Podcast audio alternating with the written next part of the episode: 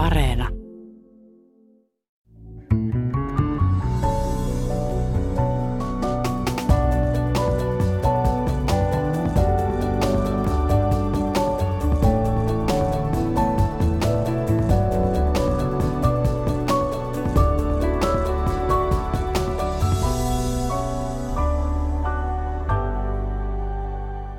Hyvää aamupäivää teille kaikille. Kerrotaanpa nyt aluksi pieni tarina. Vuonna 2017, siis Krimin valtauksen jälkeen, Putin antoi kunniamerkkejä suomalaisille. Ystävyyden kunniamerkin saivat vuonna 2017 Eero Heineluoma ja valtiosihteeri Paolo Lehtomäki. Ää, nyt kysyisin teiltä hyvin ystävällisesti tässä Paolo Lehtomäki ja Eero Heineluoma, että aiotteko te palauttaa nämä kunniamerkit? Onko teistä syytä nyt ikään kuin ottaa taksi sinne tehtaan kadulle ja palauttaa tämä ystävyyden kunniamerkki? Anteeksi, että muuten kysyin. En kuitenkaan peru kysymystäni. Tämä ohjelma on omistettu presidentti Halosen Meggi-kissalle – hän sai tämän Meggi-kissan pääministeri, siis Venäjän pääministeri Dimitri Medvedeviltä vuonna 2013. Presidentti Halonen on kertonut, että tämä kissa metsästää mattoja. Me olemme tästä hyvin iloisia tästä tiedosta. Kiitos presidentti Halonen. Omistamme siis ohjelman kissalle, mutta tässä ohjelmassa kysytään, olemmeko me mahdollisesti huijanneet itseämme kun olemme luulleet, että pystymme aina diilailemaan Venäjän kanssa. Haastateltavana tulee olemaan Nordic West Officein toimitusjohtaja Risto Penttilä. Ja ohjelman toisessa osassa me puhumme kyberuhista, muun muassa siitä, kannattaako nyt pankkiautomaatilta nostaa käteistä.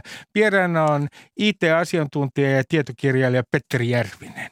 Mutta aloitetaan Risto Penttilän kanssa. Ja kysyn heti tässä aluksi, kun Ruotsin pääministeri Magdalena Andersson sanoi, että Ruotsin hakemus järkyttäisi, NATO-hakemus järkyttäisi entisestään tätä osaa Eurooppaa ja lisäisi jännitteitä.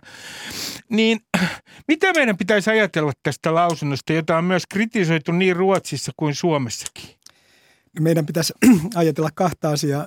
Numero yksi, että tämä on harkitsematon lausunto, mutta numero kaksi, se on vanha Ruotsin linja.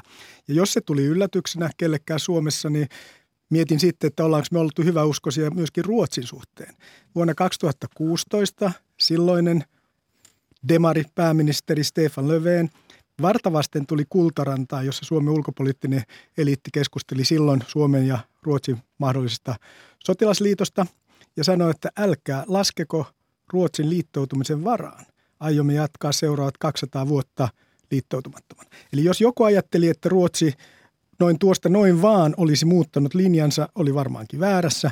Silti on tosi mahdollista, että Ruotsi muuttaa, mutta tämä on se peruslinja, josta tullaan se, että jos me ollaan Venäjän suhteen nyt herätty uuteen todellisuuteen aika myöhässä – niin ollaanko me ajateltu väärin myöskin Ruotsia? No minua nauratti tässä myös se, että Andersson ilmiselvästi halusi korjata lausuntoa sanomalla, että jos Suomea uhataan, niin Ruotsi ei pysy passiivisena. No kun katsoo tuolta Gotlannin puolustusta, niin jotenkin tämä avuntarjous ei niin hirvittävästi lämmitä mieltä. Mutta sitten on toinen asia, Risto, tämä suomalaisen poliittisen eliitin hämmennys. Nyt viittaan lähinnä edu, puolueisiin.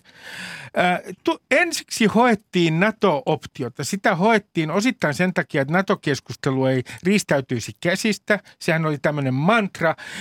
Nyt sitä hoetaan tätä termiä NATO-option vähemmän, mutta näyttää siltä, että meidän poliittinen eliitti on herätetty keskellä yötä ja nyt hallitus tekee sitten selvitystä eduskunnalle. Onko sinulla tällainen tunne, että tässä toimitaan reaktiivisesti, niin kuin hetken sanelemana ja, ja ollaan niin kuin jotenkin hämmentyneitä?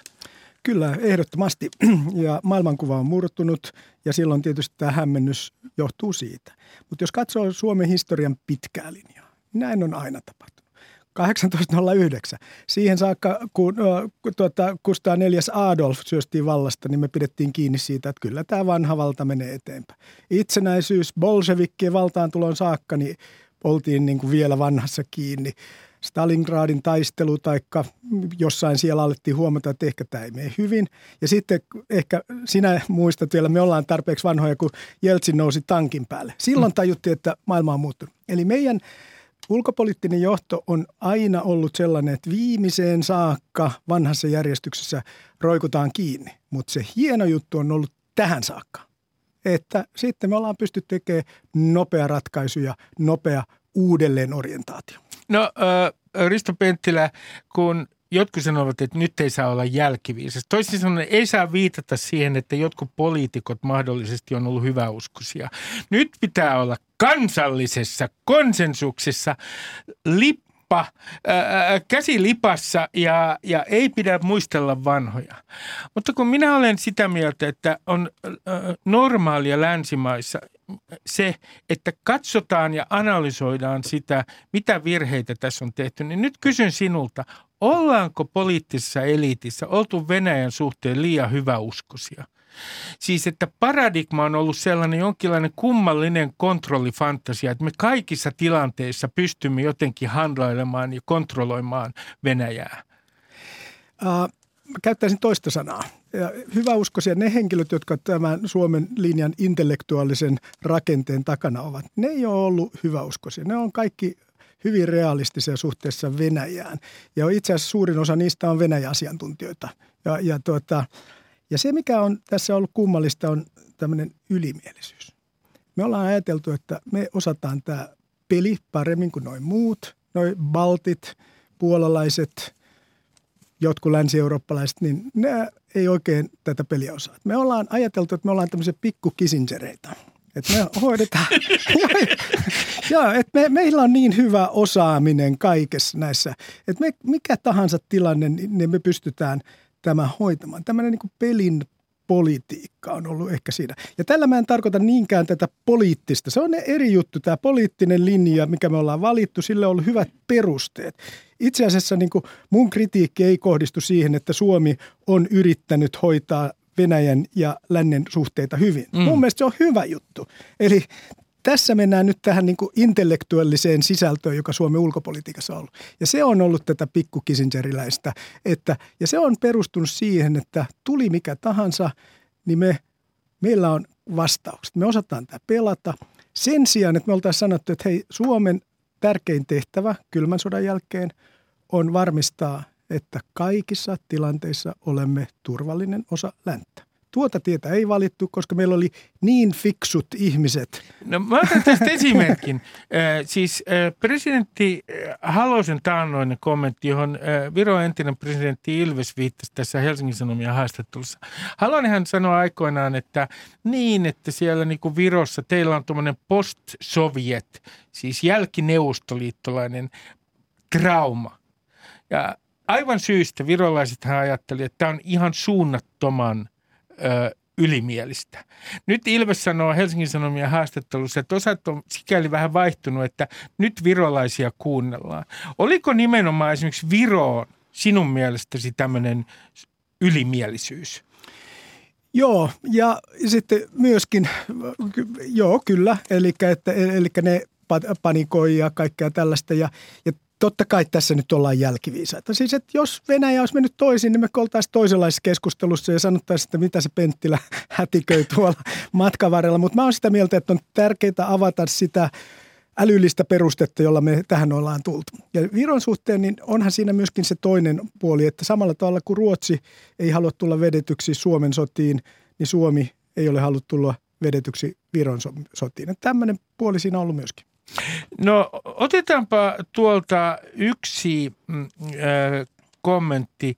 Äh, Suomen USA suurlähettiläs Mikko Hautala on sanonut, kun puhutaan näistä turvatakuista, josta tavallinen kansalainen ei saa mitään selvää, että onko mahdollisesti joku sopimus. Ja sitten Mikko Hautala sanoi, että tämä, tämä on aivan suuri illuusio, että meillä olisi mitään turvatakuita. Sitten on toisaalta USAn entinen äh, turvallisuuspolitiikan neuvonantaja John Bolton sanoi, että kyllä tämä olisi niin kuin jollain tavalla mahdollista näistä turvatakeista ennen kuin ollaan varsinaisesti Naton sisällä. Tästähän on ollut keskustelua. Niin mitä sinä olet mieltä seuraavasta Mikko Hautalan lauseesta? Suomen turvallisuuteen ei ole buranaa tarjolla. Tota, otetaan ensin Burana ja sitten Bolton. Joo. Ehkä menee näin päin Joo. paremmin, koska Bolton on niin kova, että tarvii vähän Burana alle. Tota, tota, tota, toi uh, Burana-vertaus menee just toisinpäin. Eli kun me ei hoidettu tätä NATO-jäsenyyttä ja turvatakoita ajoissa, niin nyt on ainoastaan Burana tarjolla. Ja sen Buranan toinen nimihän on tietysti tämä prosessi. Ja, tota, ja mä en väheksy Buranaa, käytän sitä jopa liikaa – ja tota, en väheksy tätä prosessia. Itse asiassa se on fiksu juttu. Jos jostain pitäisi Niinistöä kiittää, niin tästä. Tämä on hieno tapa mennä eteenpäin tässä asiassa peukku ylös tasavallan presidentille. Samaan aikaan tämä on väliaikaisratkaisu. Ja Suomen äh, turvallisuus ei ole taattu, meillä ei ole turvatakuita ennen kuin me olemme Natossa. Nyt sä kysyt sitten John Boltonista ja tästä väliaikaisratkaisusta. Mm. No nyt meille on kerrottu, että tämmöinen väliaikaisratkaisu ei ole mahdollista, koska senaatti oikeasti se on kyllä kongressi kokonaisuudessaan, mm. on se, joka päättää tuota, sodasta ja rauhasta ja, ja silloin eihän kongressin niin kuin, päätökseen voi tämmöisessä tilanteessa hoitaa. Milloin oli viimeinen kerta, kun kongressi päätti sodasta ja rauhasta? Vuonna 1942. Sen jälkeen se on aina ollut Yhdysvaltain presidentti. Yhdysvaltain presidentti yksin päättää, tarjotaanko Suomelle turvatakuita tai Ruotsille tämän prosessin ajaksi. Mutta tämä, se tärkeä juttu ei nyt takerruta tähän. Mm. Se, mitä meillä on nyt, on, on prosessi, taikka burana, taikka miksi sitä. Nyt me otetaan täydellinen ilo irti. Suomi ei, ei ole uhanalainen. Me olemme turvassa. Venäjän intressit on jossain aivan muualla. Nyt me, mitä meidän pitää tehdä, tosiaankin Suomi, Ruotsi, Yhdysvallat, lisääntyvä yhteistyö. Mutta samalla ei, let's not kid ourselves, ei nyt huiputeta itseämme. Tämä on väliaikaisratkaisu. Siitä kun Suomi on joko Natossa – taikka sitten on saanut, saatu muuten turvatakuut, niin silloin me ollaan kiinteä, turvallinen osa länttä. Mutta me emme ole uhan alla. Tämä on hyvä, tämä menee ihan hyvin. No äh, sitten äh, tietenkin asia, joka vaikuttaa tähän merkittävästi. Haluamme sitä tai emme. Jos ajatellaan näitä erilaisia vaihtoehtoja, skenaarioita Venäjän tulevaisuuden suhteen, niin eh, me näemme nyt, mikä siellä on tällä hetkellä tilanne. Sitten voisi ajatella sellaisen tilanteen, missä kansalaiset ryntäävät kadulle suurin joukoin ja painetta alkaa tulla kansalaisyhteiskunnasta, joka olisi todennäköisesti, jos siinä on kysymys vallan vaihtamisesta, varsin kaoottinen prosessi. Myös se, että siellä tapahtuisi palatsivallan kaappaus, saattaa olla hyvin kaoottinen prosessi, koska meillähän ei ole takeita siitä, että tämä uusi johtaja, että hän tulee olemaan niin sanottu kestävä ratkaisu. Niin mitä sinä nyt ajattelet näistä, äh, näistä Venäjä-skenaarioista? Äh, mi, mi, Mä mainitsin tässä muutaman mahdollisen vaihtoehdon, mutta mitä, mitä sä ajattelet Venäjän äh, lähitulevaisuudesta? Otetaan sellainen aikaperspektiivi kuin esimerkiksi viisi vuotta. Joo, ja voidaan ottaa lyhyempikin, koska tilanteita niin, voi tapahtua joo. tosi nopeasti. Ja niitä on kolme perusvaihtoehtoa. Ensimmäinen on niin kuin Jeltsin 2.0, eli tulee tämmöinen kansannousu ja, ja, ja, ja todellakin niin kuin tulee uusi myönteinen vaihtoehto. Ja sitten on se vaihtoehto, että Putin jatkaa, jyrää ensin Ukrainan, jatkaa vallassa. Ja kolmas vaihtoehto on se, että tulee vielä pahempi kuin Putin. Eli hardlineri tulee todellakin kovan linjan kannattaja. Mietitään tätä Suomen ja Suomen NATO-ratkaisun ohdalta. Jos tulee vielä pahempi, kaikki suomalaiset kiittää valtiojohtoa siitä, että kiitos kun teitte NATO-ratkaisun. Jos Putin jatkaa, kaikki sanoo, olipas viisasta, että mentiin NATO. Mutta mietitään sitten sitä, että tästä tulisikin hyvä ratkaisu. No silloinhan meillä olisi selkeä agenda koko Suomen uudelle ulkopolitiikalle Naton sisällä. Eli silloin meidän tehtävä olisi varmistaa, että uusi myönteinen Venäjä ja koko länsi saa – hyvät suhteet aikaiseksi. Ja silloin me oltaisiin todellisessa vaikuttajan paikassa, myönteisen rauhanomaisen kehityksen airut. Ja, tota, ja tämä on niin kuin se, että kun me puhutaan, että, että tähän NATOon liittyy kaikenlaisia ongelmia ja kaikkea muuta. Niin liittyy, olti, ongelmia on, oltiin Naton sisällä tai ulkona, mutta jos nyt katsotaan näitä perusvaihtoehtoja, mun on vaikea nähdä, että mikä se vaihtoehto olisi, jos me oltaisiin paremmassa tilanteessa se Naton ulkopuolella. Minua toisinaan huvittaa tämän ulkopoliittisen keskustelun äh, niin kuin oikeastaan sellaiset hokemat, jotka on tullut jo hokemaksi. Minä rallattelin itse kotona ja sanoin myös vaimolleni, että kun meidän presidenttimme on sanonut, että ei viivytelle, mutta huolella mietitään. Ei viivytelle, mutta huolella, niin meidän pitää rallattaa kotona tätä. Ei viivytellen, mutta huolella, kun presidentti näin sanoo, siis NATO-jäsenyydestä. Nyt mä kysyn sulta, että mitkä tässä keskustelussa, semmoiset kliseet ja hokemat, ottavat sinua välillä päähän tai naurattavat? No mä oon ollut tietysti tässä keskustelussa mukana liian pitkään jo, että, että niitä on ollut matkan varrella. Toi on hyvä. Kyllä mun mielestä tämä Burana äh, oli, oli aikamoinen, mutta, mutta kun se ymmärretään oikein, että se Burana on tämä prosessi siihen saakka, kunnes saadaan se tauti parannettua, niin se menee ihan hyvä. Mutta se, äh, en tiedä onko se huvittava, mutta tämä juuri mihin mä äsken viittasin, että NATO ei ratkaise Suomen turvallisuuspoliittisia ongelmia. Ei vaan se antaa meille toisen paikan ratkoa. Ja kysymys kuuluu, että onko meidän parempi ratkoa niitä ää, tuota, Naton sisältä vai ulkoa. Nyt mä huomaan, että, että mun pitää olla varovainen tässä, että mä oon tätä Natoa kannattanut kauan.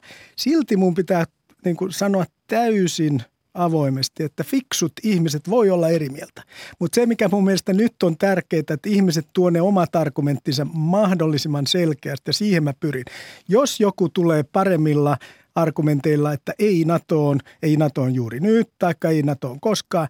Mä olen oikeasti valmis kuuntelemaan. Ja se syy siihen, että mä vähän niin kuin kärjistän ja pyydän anteeksi, jos kärjistän liikaa, on se, että mä haluan nämä argumentit mahdollisimman selviksi ja olen valmis kuuntelemaan no, no, Minulla on yksi Joo. ystäväni sanoi näin, että, että hän tavallaan ymmärtää, mikä takia esimerkiksi demareissa Erkki Tuomio tai ää, Eero Heinäluoma ovat olleet niin skeptisiä NATOon, että he ovat sentään sanoneet ääneen nämä asiat. Mutta hän ei ymmärrä niitä suomalaisen poliittisen eliitin jäseniä, ja nyt puhun esimerkiksi kansanedustajista ja muista puoluejohtajista, jotka eivät oikein ole halunneet edes, että koko nato keskustelu lähtee liikkeelle.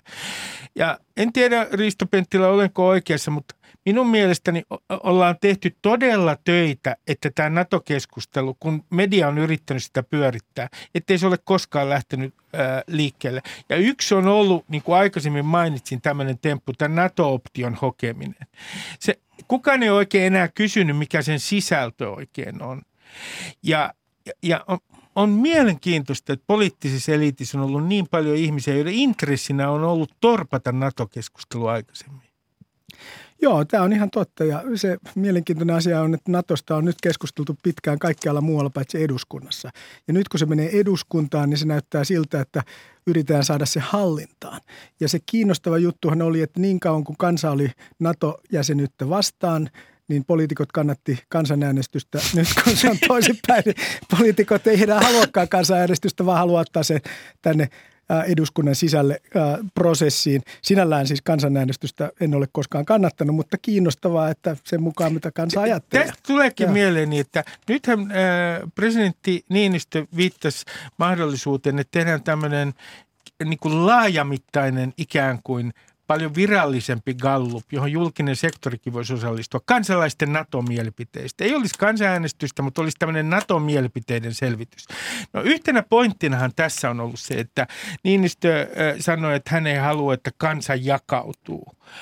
No kyselyissähän se kansa useimmiten jakautuu ja olen ollut huomaavina niin, että se jakautuu yleensä vaaleissakin mielipiteeltä. Niin mun kysymys kuuluu sulle näin, että mitä me sitten tehdään, jos me tehdään tämmöinen laajamittainen kansalaisten mielipiteiden selvitys. Ja luvut on esimerkiksi seuraavat.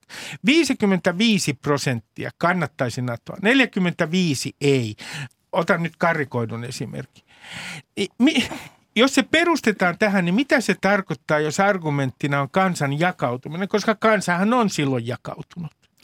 Joo, ei, ei me tuollaiseen pidä tietenkään mihinkään mennä. Ja se, mikä mun mielestä tästä, koska tuossa vaan ei ole järkeä. Meillä on perustuslaki on määritellyt, että missä se ulkopoliittinen johto on ja, ja, ja kuka tekee päätökset liittoutumisesta ja se on eduskunta. Ja tota, Mutta nyt sitten, mitä tässä tapahtuu, on tietysti yritetään mahdollisimman laajaa yhteisymmärrystä rakentaa ei mitään, peukutan sitä, mutta tosiasia on se, että Suomen tärkeät turvallisuuspoliittiset ratkaisut on tehty sen jälkeen, kun jotain oleellista on tapahtunut. Juuri se, että Jeltsin nousee tankin päälle tai jotain muuta. Mä enemmän tulkitsen tätä tilannetta nyt sekä Ruotsissa että Suomessa. Sillä tavalla, että nyt meillä on valmius tehdä ratkaisuja. Ja nyt me odotetaan sitä oikeaa hetkeä. Ja milloin tämä oikea hetki sinun mielestäsi on, koska nyt sanotaan josta on jo varoitettu vuosia sitten, että kriisin keskellä emme voi tehdä tätä päätöstä. No, me tiedämme, että vaikka tämä kriisi jollain tavalla tulisi jossain määrin hallintaan, tarkoitan sitä, että esimerkiksi Ukrainassa valitsisi pitkä aselepo tai näin. Joka tapauksessa me tiedämme, että tilanne tulee olemaan jännittynyt. Paluuta ei siinä mielessä todellakaan nopeasti ole. Niin silloinhan voidaan kysyä, että milloin sitten jälleen kerran, milloin on oikea aika, koska tilannehan tulee olemaan hyvin pitkän aikaa jännittynyt. Joo, ja totta kai se oikea hetki olisi ollut monta vuotta sitten. Oikea hetki oli silloin, kun tämä kriisi alkoi, koska silloin me oltaisiin voitu sanoa, että me emme ole eskaloimassa mitään, me vaan tuemme lännen yhteistä rintamaa. Eli näitä hetkiä on nyt mennyt kauhean paljon ja sitten se vaara tietysti on se, että niitä hetkiä menee ohitse, että tulee eduskuntavaalit ja tulee presidentinvaalit, tulee Ruotsin vaalit tässä välissä ja muuta. Näin, syyskuun 11 Joo, Ruotsin vaalit. Ja, ja, tota, ja tämä on niinku se isompi juttu, että nyt kun kerran on tunnustettu, että se maailmankuva, jonka varaan Suomen tähän asti ulkopolitiikka oli rakennettu, se on murtunut, niin on luonnollista, että meille tulee uusi ulkopoliittinen linja. Mutta eihän me päästä siihen uuteen ulkopoliittiseen linjaan, jos emme tehdä tätä ratkaisua. Ja tästä on nyt kysymys. Jotta me emme olisi limbossa, niin meidän pitää välitilassa. Se, välitilassa, niin meidän pitäisi tehdä se ratkaisu. Tässä mä luulen, että valtiojohto on paremmin informoitu kuin me. Ja siinä mielessä mun luottamus tasavallan presidenttiin on tässä kova. Ja, ja siinä mielessä mä uskon, että niin kuin kaikissa muissakin käänteissä Suomen historiassa, niin valtiollinen opportunismi. Meillä on ollut siis myöntyväisyyspolitiikka rauhan aikana – ja valtiollinen opportunismi kriisin aikana, jossa me ollaan tehty ratkaisuja silloin, kun niitä pitää tehdä. Ja nyt pitää olla valmis valtiolliseen opportunismiin tekemään se ratkaisu silloin, kun se on Suomen kannalta oikea. No katsotaan tätä nyt, tätä suurta murrosta. Otetaan ensiksi tämmöinen kysymys Risto Pönttilä, että jos tämä laitetaan tämä tilanne, missä me nyt ollaan, tälle janalle, Suomen historian janalle, ja voidaan ottaa itsenäisyyden ajalta esimerkiksi tämä, tämä alkupiste itsenäisen Suomen ää, ää, historian ajalta, niin mikä piste vertautuu tähän tilanteeseen, missä me nyt ollaan? No kyllä se on tota, toisen maailmansodan jälkeinen aika ja sitten toinen on kylmän sodan päättyminen. Nämä on ne kaksi hetkeä. Ja sitten löytyy Suomen historiasta 1809 ja, ja Suomen itsenäistyminen. Tämä on suuri monumentaalinen muutos. Ja sitten jos me ajatellaan että tämmöisenä suurena historiallisena uh, murroksena, niin miten sä kuvailisit tätä laajemmin? Minkälaisessa historiallisessa murroskohdassa me tällä hetkellä eletään? No meillä on se 30 vuoden vapauden aika, joka oli globalisaation ja integraation aikakautta. Mm-hmm. Se on ohitse. Ja sehän on merkkejä ollut jo pitkään, mutta se on nyt ohitse. Ja nyt me palataan maailmanhistorian normiaikaan – jossa reaalipolitiikka, valtioiden intressit ovat tärkeämpiä kuin yhteistyö ja yhteiset tavoitteet. Valitettavasti tämä on se maailman historian perusjuttu ja nyt näyttäytyy, että tämä 30 vuoden jakso oli ikään kuin loma historiasta ja nyt me ollaan palattu tähän karkeaan arkeen. Sitten eh, Putinin paikka historiassa. Jos, eh, me tietenkin eh, me emme näe, mihin tämä kehitys on menossa ja Venäjä on hyvin vaikea ennustaa, mitä siellä tulee tapahtumaan. Mutta minkälaisena sä näet, että kun katsotaan tätä tilannetta, ollaan nyt optimisteja, että hän ei ole kymmenen vuotta tästä eteenpäin vallassa. Jos katsotaan tätä kymmenen, kymmenen vuotta tästä eteenpäin. Me ollaan täällä yhtenä perjantaina aamulla ja keskustellaan tästä samasta asiasta. Ja sitten ää, katsotaan, että mikä, minkälaiseksi on tullut Putinin paikka historiassa, niin mikä se, mitä epäilyt, mikä se on? Se on käänteinen Gorbachev. Ja siis Gorbachev tuhosi Neuvostoliiton sillä, että hän lähti sinällään myönteiseen demokratisoitumis- ja avautumisprosessiin. Ja Putin tuhoaa Venäjää sillä, että hän lähtee hallitsemattomaan sotilaalliseen operaatioon. Kyllä tässä nähdään nyt mun mielestä Putinin Venäjän lopun alku. Ja tota, oli tämän Ukrainan ratkaisu mikä tahansa, niin ei tässä mitään hyvää Venäjälle seuraa. Mutta kun tämä NATO-jäsenyys, sehän on viimeinen as- askel länteen tällä pitkällä tiellä. Se on se viimeinen askel. Silloinhan me puhutaan meidän kansallisesta identiteettikertomuksesta. Niin miten sä uskot, että kun tästä ulkopoliittisessa ajattelussa tapahtuu suuri muutos, niin miten tämä meidän kansallinen tarina muuttuu tässä? Ei se muutu mitenkään. Kaikki muut on jo lännessä. Ainoastaan tämä ulkopoliittinen eliitti on tätä, pitänyt tätä kertomusta yllä, että me ollaan tämmöinen erityistapaus. Ajatellaan nyt meidän kulttuuri. Me ollaan osa länttä, me ollaan osa Euroopan unionia kuka, minun lapsini, ei heillä ole mitään epäilystä siitä, etteikö Suomi olisi osa länttä. Tämä on vaan piste iin päälle. Mutta itse asiassa, ja silläkin uhalla, ja fiksut ihmiset voi olla Natosta eri mieltä, sanon sen kerran vielä. Mutta jos me mennään nyt Natoon, niin meillä alkaa uusi kukoistus. Ja tämä on nyt näissä aikoina niin kuin vaarallista ehkä sanoa, mutta me ollaan oltu välitilassa myöskin finanssikriisin jälkeen aikaa. Me ei ole oikein tehty mitään ratkaisuja sen suhteen. Missä me ollaan, miten me mennään. Nyt meille tuli selkeyttä, missä me ollaan. Suomalaiset tietää, me ollaan turvassa. Meillä on uusi ulkopolitiikka, koko Euroopan ja Yhdysvaltain huomio positiivisesti kiinnittyy Suomeen, miten Suomi voi viedä eteenpäin. Mä näkisin tässä niin kuin Suomen uuden kertomuksen alun. Ja tämä on niin kuin mua ehkä kaikista eniten harmittaa tässä NATO-keskustelussa, että me katsotaan tätä vain pelkojen kautta. Ei, tässä on Suomelle mahdollisuus todellakin ottaa rooli uuden turvallisuusrakenteen rakentamisessa. Mutta, mutta Risto Penttilä, jos Suomesta tulee Naton jäsen, niin hegemoniahan täällä muuttuu. Tässähän näkee sen jo televisiokeskusteluista, että nyt vahvemmilla ovat ne, jotka ovat NATOa puolustaneet, eikä sellaiset, jotka ovat olleet, jos käytän myös tietyistä asiantuntijoista tällaista ää, nimikettä kuin Venäjän ymmärtäjät, ää, jotka ovat toimineet ihan hyvässä uskossa ja heillä on ollut ihan hyviä pointteja heilläkin. Mutta, mutta tässä tapahtuu yhteiskunnassa hegemonia eli y- ylivallan muutos ää, myös poliittisella kentällä. Minkälainen tämä hegemoniamuutos, ää, mitä sinä ennustat siitä? No kyllä mä ennustan siitä, että se tarkoittaa sitä, että tulee uudet henkilöt ennen kaikkea ulkopolitiikassa, mutta laajemminkin politiikassa. Kyllä mä näen, että tässä, tässä vähän samalla tavalla tapahtuu kuin kylmän sodan päättyessä. Mutta samaan aikaan rauhoittava viesti niille, jotka ovat olleet ää, tuota NATOa vastaan. Kun katsotaan kylmän sodan loppu, loppua, niin kyllä niille kaikille jäi hommia ja merkittäviä rooleja yhä edelleen. Että osa tätä Suomen siirtymäriittiä on se, että nämä uudet henkilöt, ne vanhat henkilöt löytää paikkansa ja tämä, tämä on se tärkeä. Takin kääntäjille, jotka on oikeanaikaisia Suomessa, on aina käynyt hyvin. Joo, Kekkonen oli takinkäyttäjä, Lipponen oli takinkäyttäjä, Valruus oli takinkäyttäjä. Oikea-aikainen takinkääntö on hyvä juttu. Se on valtiollista opportunismia, jossa huomataan, että maailma on muuttunut, Suomen pitää muuttua, tämä pitää hyväksyä. Ja silloin näillä henkilöillä, jotka aiemmin aidosti Suomen puolesta huolta kantaen argumentoi NATOa vastaan, heille on merkittävä rooli tämän uuden ulkopolitiikan rakentamisessa.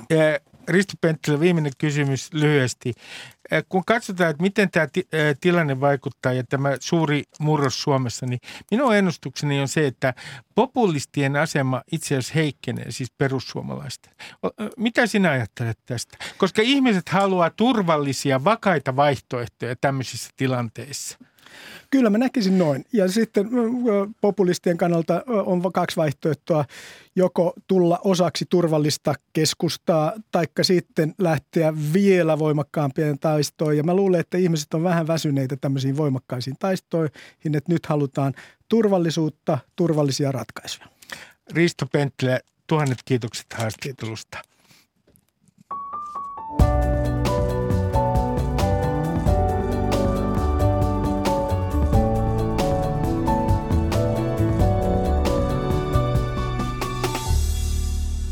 Oletteko te käyneet hakemassa käteistä pankkiautomaatilta sen takia, että pelkäätte tulevaa kyberhyökkäystä? Me puhumme nyt kyberturvallisuudesta. Tänne on tullut Petteri Järvinen, joka on tietokirjailija ja IT-asiantuntija. Tervetuloa. Kiitos. Nyt, nyt mä, mun täytyy nyt kyllä pitää pieni tuumaustauko. Toi edellinen viisi minuuttia, se järkytti suorastaan mun ajattelua ja siis oikeasti pani miettimään tätä, että me, me olla, ollaan eletty lomaa historiasta koko tämä 30 vuotta, jonka, jonka mä oon saanut elää aktiivisia vuosia. Ja nyt jos palataan reaalipolitiikan aikaan, niin – niin onhan se niin valtava, valtava asia ja huhu. Mutta mennään nyt, mennään sinne seteliautomaatille. Mä kysyn, mä kysyn sulta, että oletko sinä käynyt hakemassa käteistä siltä varalta, että kyberhyökkäys tulee pankkeihin? No tämmöisiä asioita ei koskaan, näihin ei vastata, jos halutaan olla turvallisia. Mutta noin yleisellä tasolla en pidä sitä kauhean hyvänä asiana. Ensinnäkään sen takia, että Suomessa ei yksinkertaisesti riitä seteleitä. Ei ole varauduttu siihen, että ihmiset nostaisi niitä. Toiseksi, jos nostaa tilinsä tyhjäksi, niin sehän nyt vasta turvallisuusriski onkin, että säilyttäisi isoja rahasummia kotona.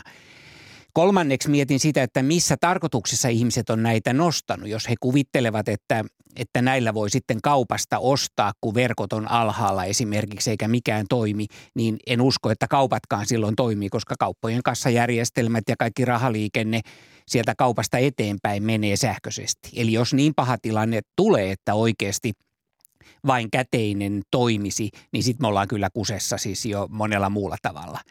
Uskoisin, että moni on ottanut tätä rahaa ehkä peläten rahan arvon laskevan, tai sitten varmaan paljon venäläisiä, jotka haluaa lähettää euroja ihan seteleinä rajan yli. Veikkaanpa, että euron, sadan euron seteli on aika kovaa valuuttaa Moskovassa tällä hetkellä.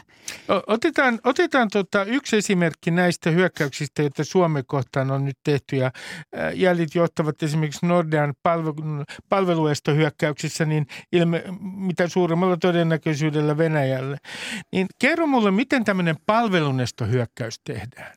Palvelunestohyökkäyksen voisi rinnastaa siihen, että, että ihmisiä menee vaikkapa nyt tavarataloon ja tukkii sen koko tavaratalo, jolloin sinne ei pääse enää oikeita asiakkaita. Ne ei välttämättä tee siellä mitään vahinkoa. No ehkä ne saattaa kaataa jonkun lehtihyllyn tai kun siellä on iso tungos, mutta niitä on hemmetin vaikea häätää sieltä ulos, koska kaikki ovetkin on tukossa.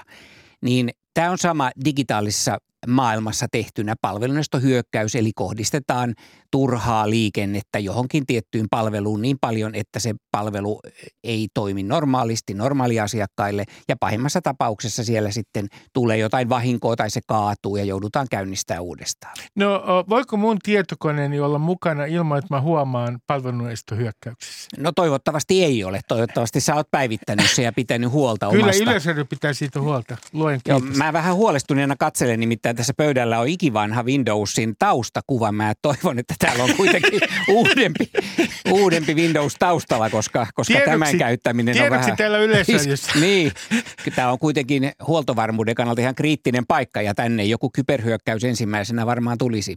Mutta Juuri se, mitä sanoit, meidän täytyy kansalaisina pitää huolta omista laitteista, ei pelkästään tietokoneesta, vaan meillä on kaikenlaista muutakin älytelevisioita, on erilaisia langattomia laitteita, on wifi-tukiasemia kotona, niin näiden päivittäminen – se on digitaalista maanpuolustusta. Eli, eli kerro tähän alkuun, kun ennen kuin menemme uhkiin, niin kerrotaan nyt, mitä ihmiset voivat tehdä tai heidän pitäisi tehdä. Mitä tavallinen kansalainen voi tehdä kyberturvallisuuden parantamiseksi?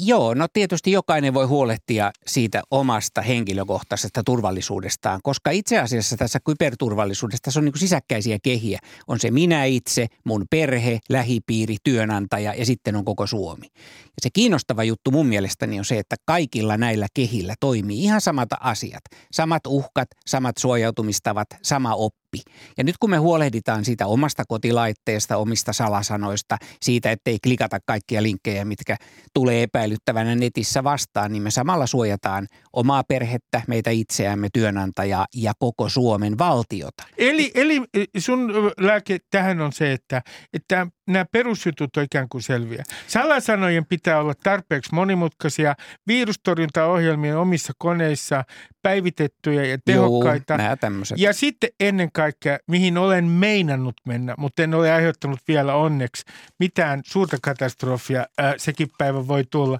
että – näihin liitteisiin, joita meille lähetetään jossain sähköpostissa, niin pitää aina tsekata, että onko tässä nyt kyseessä joku, joka yrittää syöttää systeemeihin viruksen haittaohjelmaa. Ja kun sitä on usein aika vaikea tsekata ihan ammattilaisenkin, niin sitten vaan kannattaa jättää se avaamatta.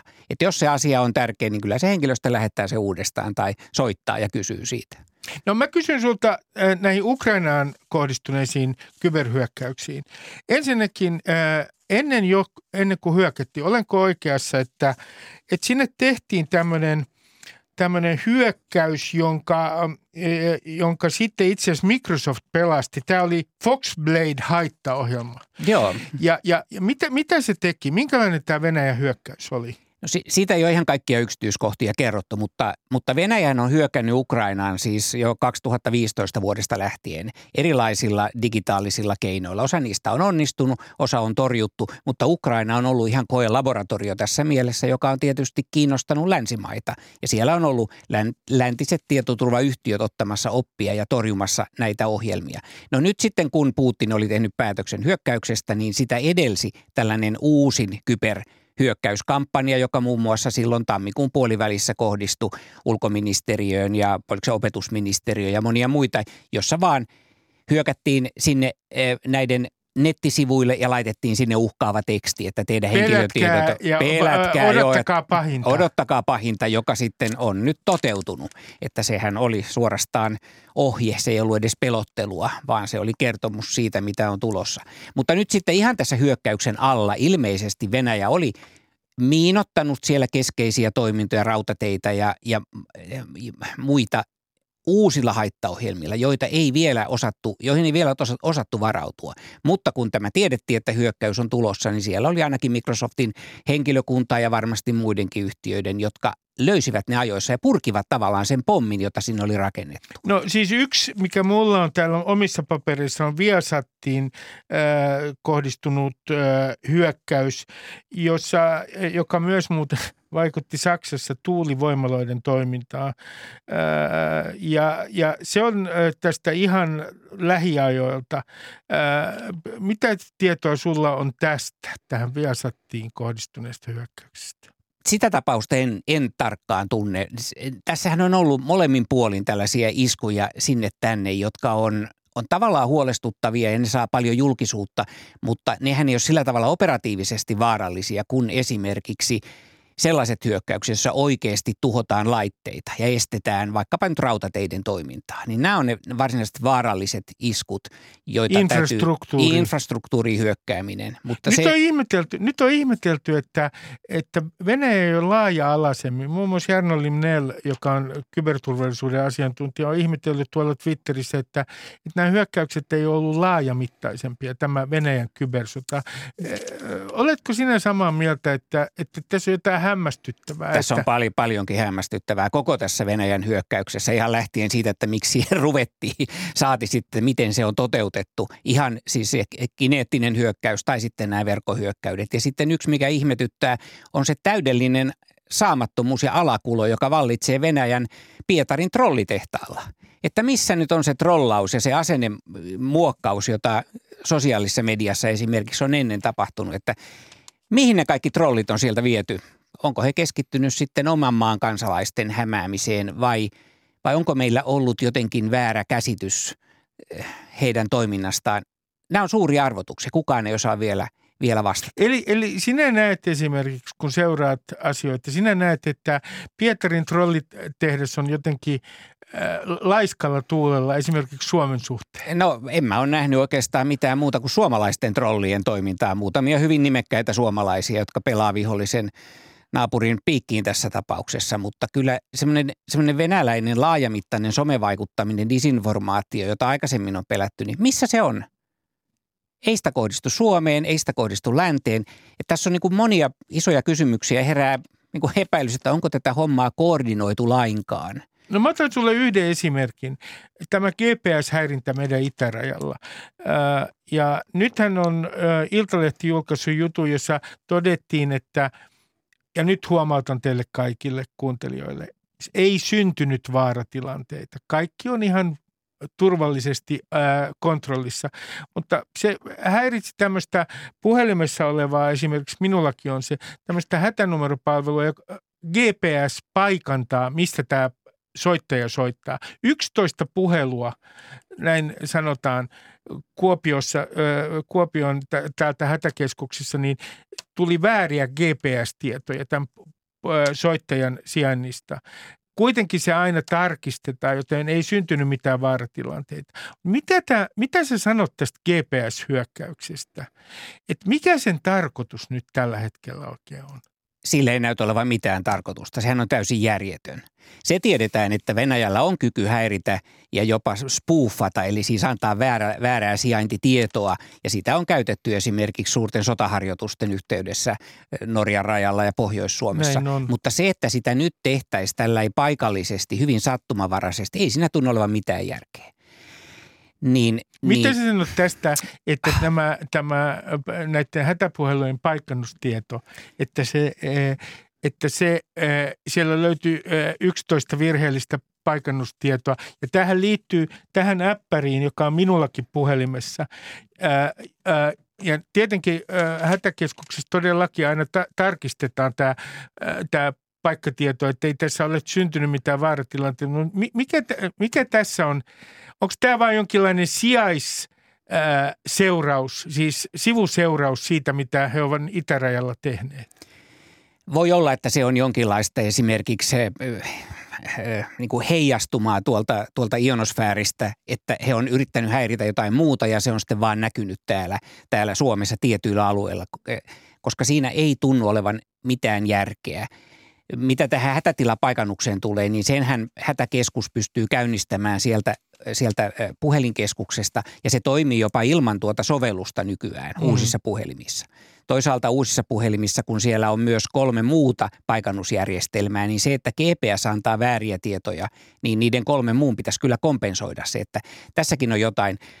Tämä satelliittipaikantaminen, se on hyvin, se on hyvin mielenkiintoista ja se on hyvin häiriöherkkää koska se paikannussatelliitti siellä avaruudessa, se on niin kuin taskulamppu, jolla mm. morsetetaan maapallolle. Se on äärimmäisen heikko signaali, saattaa vääristyä eri syistä ja ihmisillä voi itsellä olla häirintälähettimiä täällä maan päällä, vaikka ne on laittomia, niin, niin mä en tekisi tästä nyt kovin suurta johtopäätöstä ennen kuin tiedetään lisää. Koska vaarana on, on se pelko itse – että nyt, nimenomaan. Niin siis eikö, eikö, eikö tällaisten nimenomaan, ja toivottavasti en ole tässä lietsonut ää, pelkoa, ja toiminut itse asiassa hyökkäjän jonkinlaisena hyödyllisenä marionettina.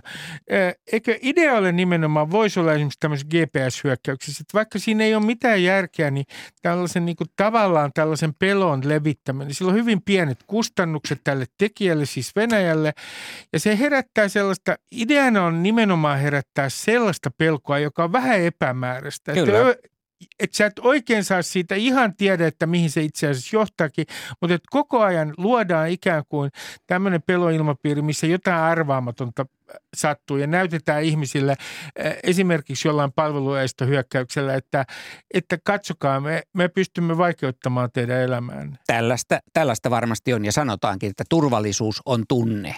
Moni esimerkiksi pelkää lentämistä, vaikka kaikki tilastot näyttää, että se on paljon turvallisempaa kuin autolla ajaminen. Niin se meidän turvallisuuden taso täällä mielessä, se on, on tunne, joka syntyy hyvinkin tällaisista abstrakteista asioista. Ja jos sitä halutaan horjuttaa, niin tehdään juuri tämmöisiä hölmöjä asioita, mutta silloin täytyy olla sitten itse varovainen, ettei itse mene vahvistamaan niitä niin, ja luomaan uusia pelkoja. Että nim, pitää niin kuin pää kylmänä.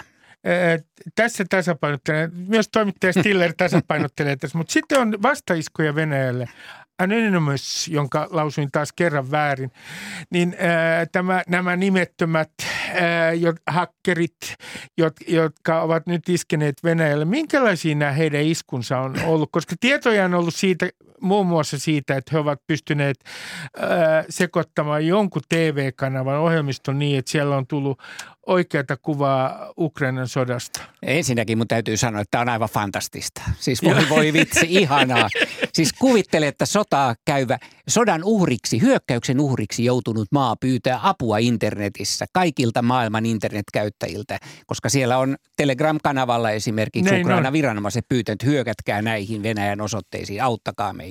Ja sitten tulee tuhansia hakkereita ympäri maailman, jotka sinänsä tekee laittomasti, en siitä halua ketään, ketään siihen innostaa, mutta kuitenkin haluavat kantaa kortensa kekoon. Ja Anonymoushan on yksi tällainen täysin löyhä yhteisö, jolla ei ole mitään johtoa eikä mitään agendaa sinällään. He tekevät vain asioita, jotka he kokevat hyväksi. Ja he ovat iskeneet venäläisiin nettipalveluihin, tehneet niihin palveluista hyökkäyksiä – jotka sinänsä on lähinnä kosmeettisia. Mutta tämmöiset tapaukset, joissa saadaan esimerkiksi valtio viralliselle sivulle oikeaa videokuvaa niin kuin Ukrainan tuhoista, niin sillähän alkaa olla jo psykologista vaikutusta. Sehän on ihan informatiivista tiedonvälitystä. Ja siis, Sillä on merkitystä. Kun, kun äh, katsotaan, mitä siellä on tehty, niin Kremlin sivutkin äh, todellakin olivat äh, jossain vaiheessa... Oli, mutta ne on niin tylsät, että eihän kukaan lue. Sie- siellä oli tylsiä vanhoja tiedotteita, ei mitään ajankohtaista. Samoin Duuman sivut. Niin vanhoja, Niihin pystyy hakkerit iskemään. Niin, ne pystyy hakkerit kaatamaan, mutta vahinko ei kyllä siinä tapauksessa ole kovin suuri. Se, että siellä oli hyökätty sitten Sperbankin sivuja vastaan esimerkiksi ja jotain valtiovirastoja vastaan, sillä voi olla jo jonkinlaista vaikutusta ihan arkeen. No kun katsot tätä, tätä tilannetta ää, nyt, niin siis mitä sinä, ää, jos puhutaan näistä skenaarioista, niin minkälai, minkälaiset tällaiset kiusanteot, jos sanotaan, kutsutaan niitä tällä nimellä, kokeilut ää, Suomen kyberpuolustuksen suhteen on kaikkein todennäköisempiä? Varmaan Suomea kohtaan tullaan kokeilemaan esimerkiksi hyökkäystä – pankkijärjestelmää vastaan tämmöinen Nordean hyökkäys voisi hyvin olla sitä, koska itsekin huomasin, kun on Nordean asiakas, että laskujen läpimeno, kun niitä makso, vaati kolme yritystä. Niin se alkaa olla aika pelottavaa ja aika huolestuttavaa. Suomessa on tiettyjä palveluita, jotka on hyvin kriittisiä. Jokunen vuosi sitten esimerkiksi hyökättiin tätä suomi.fi-tunnistusta vastaan. Ja jos, jos se lakkaa toimimasta, niin sitten ei pysty kirjautumaan moniin viranomaispalveluihin. Et meillä on tämmöisiä single point of failure, tämmöisiä herkkiä kohtia, joihin saatetaan ihan palvelunnista hyökkäyksellä tehdä vahinkoa. Mutta sitten jos, jos tilanne pahenee, niin voisin kuvitella esimerkiksi hyökkäystä yleisradiota kohtaan. Kuvittele, jos täältä sunkin kanavalta joku aamu alkaisi kuulua kuulua venäläistä musiikkia, isänmaallista musiikkia ja sitten tulisi sanomaan, että älkää liittykö NATOon tai me hyökkäämme – ja sama olisi Hesarin etusivulla ja, ja niin kuin Maikkarilla pyörisi tämmöinen samanlainen video, niin vaikka se on vaan mielipidevaikuttamista, niin olisihan sillä tavaton demoralisoiva ja pelotevaikutus. Tämmöinen tehtiin Venäjällä, siis Tassin sivuille tuli sellainen. Se oli äh, nimenomaan näiden, tämän hakkerijärjestön äh, hyökkäys, jossa kehotettiin vastarintaan Putinia vastaan. Joo. Olet, onko sinulla tiedossa, että äh, aikaisemmilta vuosilta suomalaisessa mediassa, että olisi pystytty ujuttamaan äh, sivuille jotain sellaista, joka on yhtäkkiä niin kuin ilmestynyt sinne ja joka ei ollenkaan kuulu asiaan? No ainakin Sampo Pankilla oli aikanaan. Heillä oli tämmöinen pankkijärjestelmäuudistus ja sinnehän laitettiin muistaakseni Irakin informaatioministerin kuva, joka, joka siinä rauhoitteli. Ei mitään hätää, ei tänne ole kukaan hyökännyt. Eli pankkeja vastaan nyt ainakin tulee mieleen mutta sen kyllä tiedän, että eivät suomalaiset mediasivut ole parhaiten suojattujen joukossa päinvastoin. Näin, on, näin sanoi myös Huoltovarmuuskeskuksen itse asiassa johtaja, kun tässä oli tämä tieto Heillä on siitä ihan tämä kyber, kyberturvallisuusharjoitus, äh, taisi olla viime kuussa, niin hän myös viittasi, että suomalaisella medialla nimenomaan on Se oli siellä lista häntä päässä, joo. Pankit on, on siellä parhaassa.